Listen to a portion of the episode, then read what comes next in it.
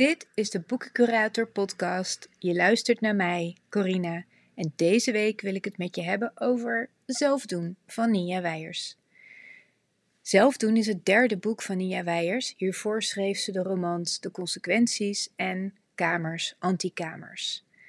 Zelfdoen is een collectie stukken die ze heeft geschreven, waarvan verreweg de meeste tussen 2016 en 2022 in de Groene Amsterdammer zijn verschenen.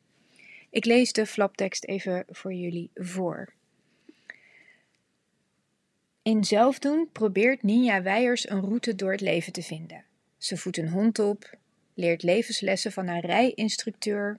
Herkenbaar trouwens, dat uh, van die rijinstructeur. Um, maar goed, verlangt naar de eenvoud van een IKEA-handleiding, ziet hoe alles verwoordt tot zelfhulp wordt dertiger, verhuist, vraagt zich af wat het betekent om als vrouw de huur te delen met een man. Met een even scherpe als zoekende blik bekijkt de dingen en zichzelf. Kleine kwesties blijken van levensbelang en grote vragen zijn vaak op te vouwen tot achterzakformaat. En er uh, staat ook nog uh, een stukje met wat vragen, uh, ook op die achterflap dus. Hoe kun je je onttrekken aan een vastgeroeste manier van kijken en denken? Wat is zelfinzicht en waarom zoeken we er zo naar? Hoe verhoudt denken zich tot voelen? Literatuur zich tot het leven, het ik zich tot de wereld. Nou, het geeft volgens mij een goed, uh, een goed uh, beeld van die columns. Wat trouwens ook wel leuk is om te zeggen, is dat uh, de cover ook heel uh, tof ontworpen is, valt heel erg op. Want er staat namelijk ook een grote foto op van uh, alleen de ogen in een gezicht. Twee blauwe ogen die uh, indringend aankijken. Ja, heel erg tof. Um, afgelopen weekend stond er een interview met Nia Weijers in Trouw. En daarin zegt ze dat de rode draad in die columns en essays um, het onderwerp autonomie is. En daarmee tegelijkertijd ook het onderwerp afhankelijkheid. Het gaat um, vaak over hoe daarin een balans te vinden. Verder vertelt ze ook iets over hoe ze de columns selecteerde. En dat ze tijdens dat proces eigenlijk ook een antwoord op de vraag kreeg wat haar de afgelopen jaren heeft bezig gehouden en welke onderwerpen daarin um, steeds terugkwamen. Ze schrijft vaak over kunst en literatuur. En zo heeft het um, ook in dat interview over de therapeutisering van literatuur. Um, weet je, uh, ik denk dat ik dat stukje uit trouw gewoon even voorlees voor jullie. Interviewer vraagt: In uw columns verzet u zich ook tegen kunst die te stellig is, een duidelijke boodschap biedt.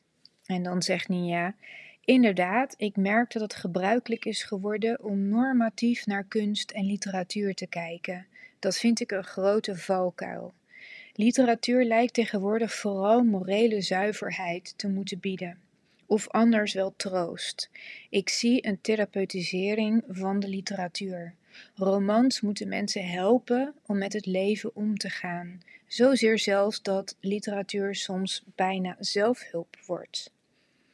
Een bepaald soort engagement is nu heel populair in de literatuur. Het gaat heel erg om het bekritiseren van systemen, structuren, racisme, seksisme, de klimaatcrisis. En het gaat er vaak over aan de goede kant te staan, de juiste morele positie in te nemen, de juiste taal te gebruiken. En dan vertelt ze ook iets over dat ze dat dus ziet uh, bij heel veel, vooral Anglo-Saxische schrijvers uh, van haar generatie. En ze zegt ook letterlijk: Ik vind het heel saai en voorspelbaar. Mijn lievelingsboeken gaan meestal over mensen die zich niet zo bezig houden met hun moraliteit. Of wel, maar dan vooral erin verstrikt raken. Ze geeft vervolgens een aantal voorbeelden van boeken, um, um, waaronder ook Maxime Ozipov. Uh, de wereld is niet stuk te krijgen die moet ik ook nog lezen. Dus dankjewel Ninja, die um, schrijf ik weer omhoog op mijn lijstje. Um, maar ze geeft ook een ander voorbeeld. Um, een boek dat voor mij belangrijk was En dat heel erg gaat over allerlei vormen van grensoverschrijding en morele ontoelaatbaarheid is I Love Dick van Chris Kraus. Ehm, daar is ook een serie van gemaakt. Ik heb die serie gezien, maar het boek nog niet gelezen. En dat, wil, dat is ook wel een goede reminder, want dat wil ik eigenlijk ook nog wel heel graag. Um, goed, terug even naar het stukje in trouw. Um, ja, I Love Dick van Chris Kraus. Literatuur kan laten zien hoe dingen niet met elkaar te verenigen zijn, hoe ambigu het leven is. Een roman kan bij uitstek de plek zijn om grijze zones te verkennen en het moreel verwerpelijke. Ten slotte zegt ze nog: Ik merk die nieuwe hang naar morele zuiverheid ook bij mijn studenten. Ik doseerde de afgelopen jaren zo nu en dan aan universiteiten en hogescholen. Studenten zijn nu veel activistischer dan toen ik studeerde. Kunst die geen maatschappelijke verandering teweeg brengt, wijzen ze af. Ik vind hun engagement mooi, maar aan de andere kant, ik hou niet zo van kunst met een activistische agenda. Ik wil mijn leven juist onderzoeken, hoe complex het leven. Sorry, ik wil in mijn werk juist onderzoeken hoe complex het leven is, hoe complex we zelf zijn en hoe we van ons leven geen sluitend verhaal kunnen maken. Als mensen me vertellen dat ze verward zijn door mijn boek, dan denk ik: prima. Interessant stukje en ook leuke laatste zin voor een uh, interview in de krant. Wat ik heel erg graag uh, wil doen, is een van die columns uit Zelfdoen voor jullie voorlezen. En ik heb er eentje uitgekozen. Die gaat over uh, een van mijn favoriete schrijvers. En dat is Shirley Jackson. Um, Shirley Jackson is vooral bekend om haar horrorverhalen, zoals The Lottery en The Hunting of Hill House. Um, van Hill House is trouwens een geweldig goede en echt enge serie gemaakt. Die is te zien op Netflix. Voor de fans is dat zeker een tip. Daar zit één aflevering in waarin een hele lange scène in, in één take is geschoten. Dus als je daarin geïnteresseerd bent, uh, überhaupt in zo'n horrorserie, kijk ook naar hoe de serie gefilmd is en gemonteerd. Het is echt heel goed. Oké, sorry. Ik, ja, je merkt, ik ben enthousiast hierover. Um, ik uh, hou heel veel van, uh, van Shirley. En waarom ook, is omdat ze niet alleen maar die horrorverhalen schreef, maar eigenlijk net als Nina ook stukken um, schreef over haar eigen leven, waarin ze reflecteerde op uh, ook wel de wisselwasjes rondom het opvoeden van haar kinderen, gezin in een dorp in het Amerika eind jaren 40. Uh, veel van die stukjes zijn gebundeld. Uh, vooral Live Among the Savages kan ik aanraden. Het is heel goed, vooral ontzettend grappig. Shirley had echt heel veel humor. En uh, daarom ben ik ook wel zo dol op haar. Um, um, een fascinerende schrijver.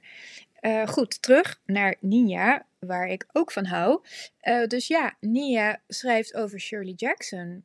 Ik ga het voor je voorlezen. Horror vacui. Sommige kinderangsten draag je een heel leven bij je, ongewijzigd, hoogstens gevernist met een dun laagje ratio. Het geluid van een doorspoelende wc in de nacht vind ik nog altijd monsterachtig. In restaurants ga ik, om maar even in de hoek van de sanitaire angsten te blijven, niet graag naar de wc. Al helemaal niet als die ver weg is, aan het einde van een gangenstelsel of, erger nog, in de kelder. Ik wil niet weg van het gezelschap, van het licht en van het geroezemoes. Altijd weer bang om opgeslokt te worden door iets onbepaalds. De zwijgende deuren, het duister zelf. Ik ben eens beroofd, gewelddadig, op een verlaten weggetje. Ik herinner me vooral het mes waarmee de overvaller zwaaide. Dat ik goed kon zien, omdat hij het niet op mij gericht hield, maar op mijn vriendin die onze tas droeg. Ik dacht, wat merkwaardig, hij houdt het mes niet gewoon in de lucht, maar zwaait ermee alsof het een machete is. Ik dacht, Hij gaat ons nu in reepjes snijden en dan worden we zo'n nieuwsbericht op nu.nl.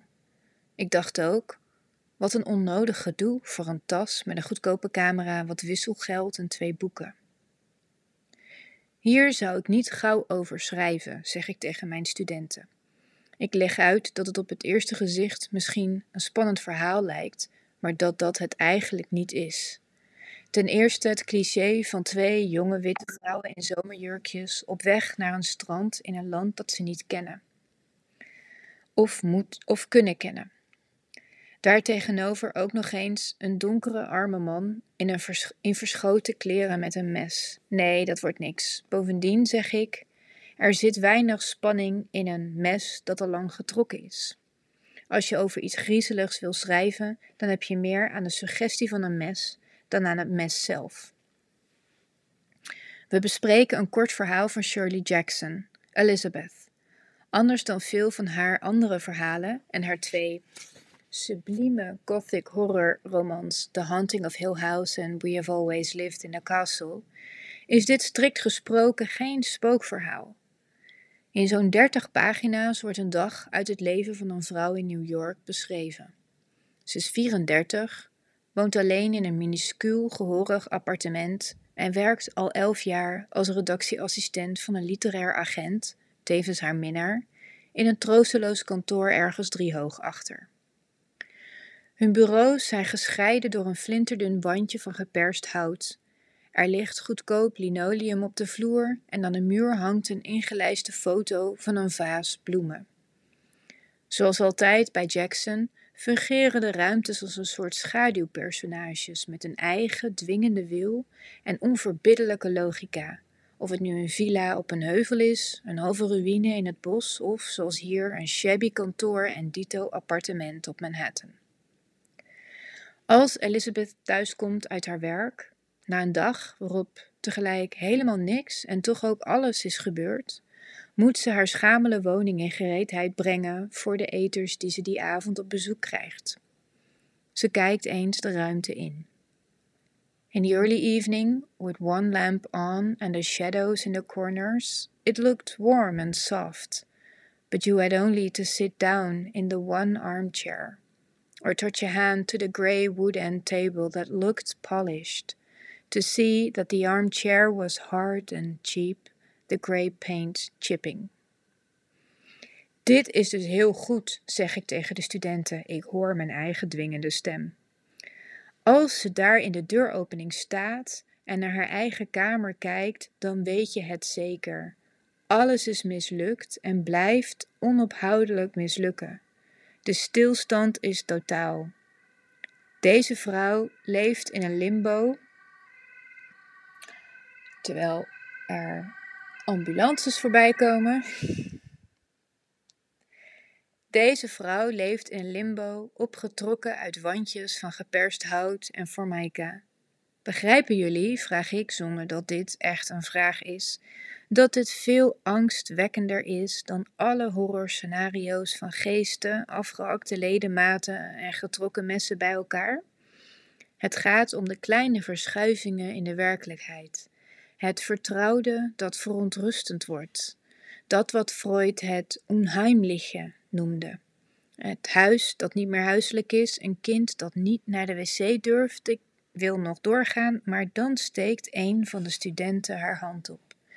Deze vrouw, zegt ze, woont in New York, waar ze een baan heeft en een minnaar. Ze staat iedere ochtend om acht uur op, drinkt eerst een glas jus bij een barretje op de hoek, luncht met martinis en neemt om half vijf de bus terug naar huis.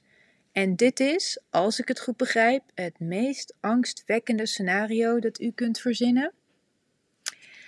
Ja, ik moet er elke keer weer om lachen als ik deze column lees. Ik vind het echt heel erg ehm, grappig. Een aanrader dus. Zelf doen van Ninja Weijers.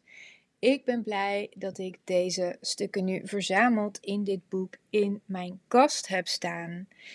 Dit was het ook weer voor deze week. Mocht je meer boekentips willen, abonneer je dan op de Boekencurator nieuwsbrief via Substack.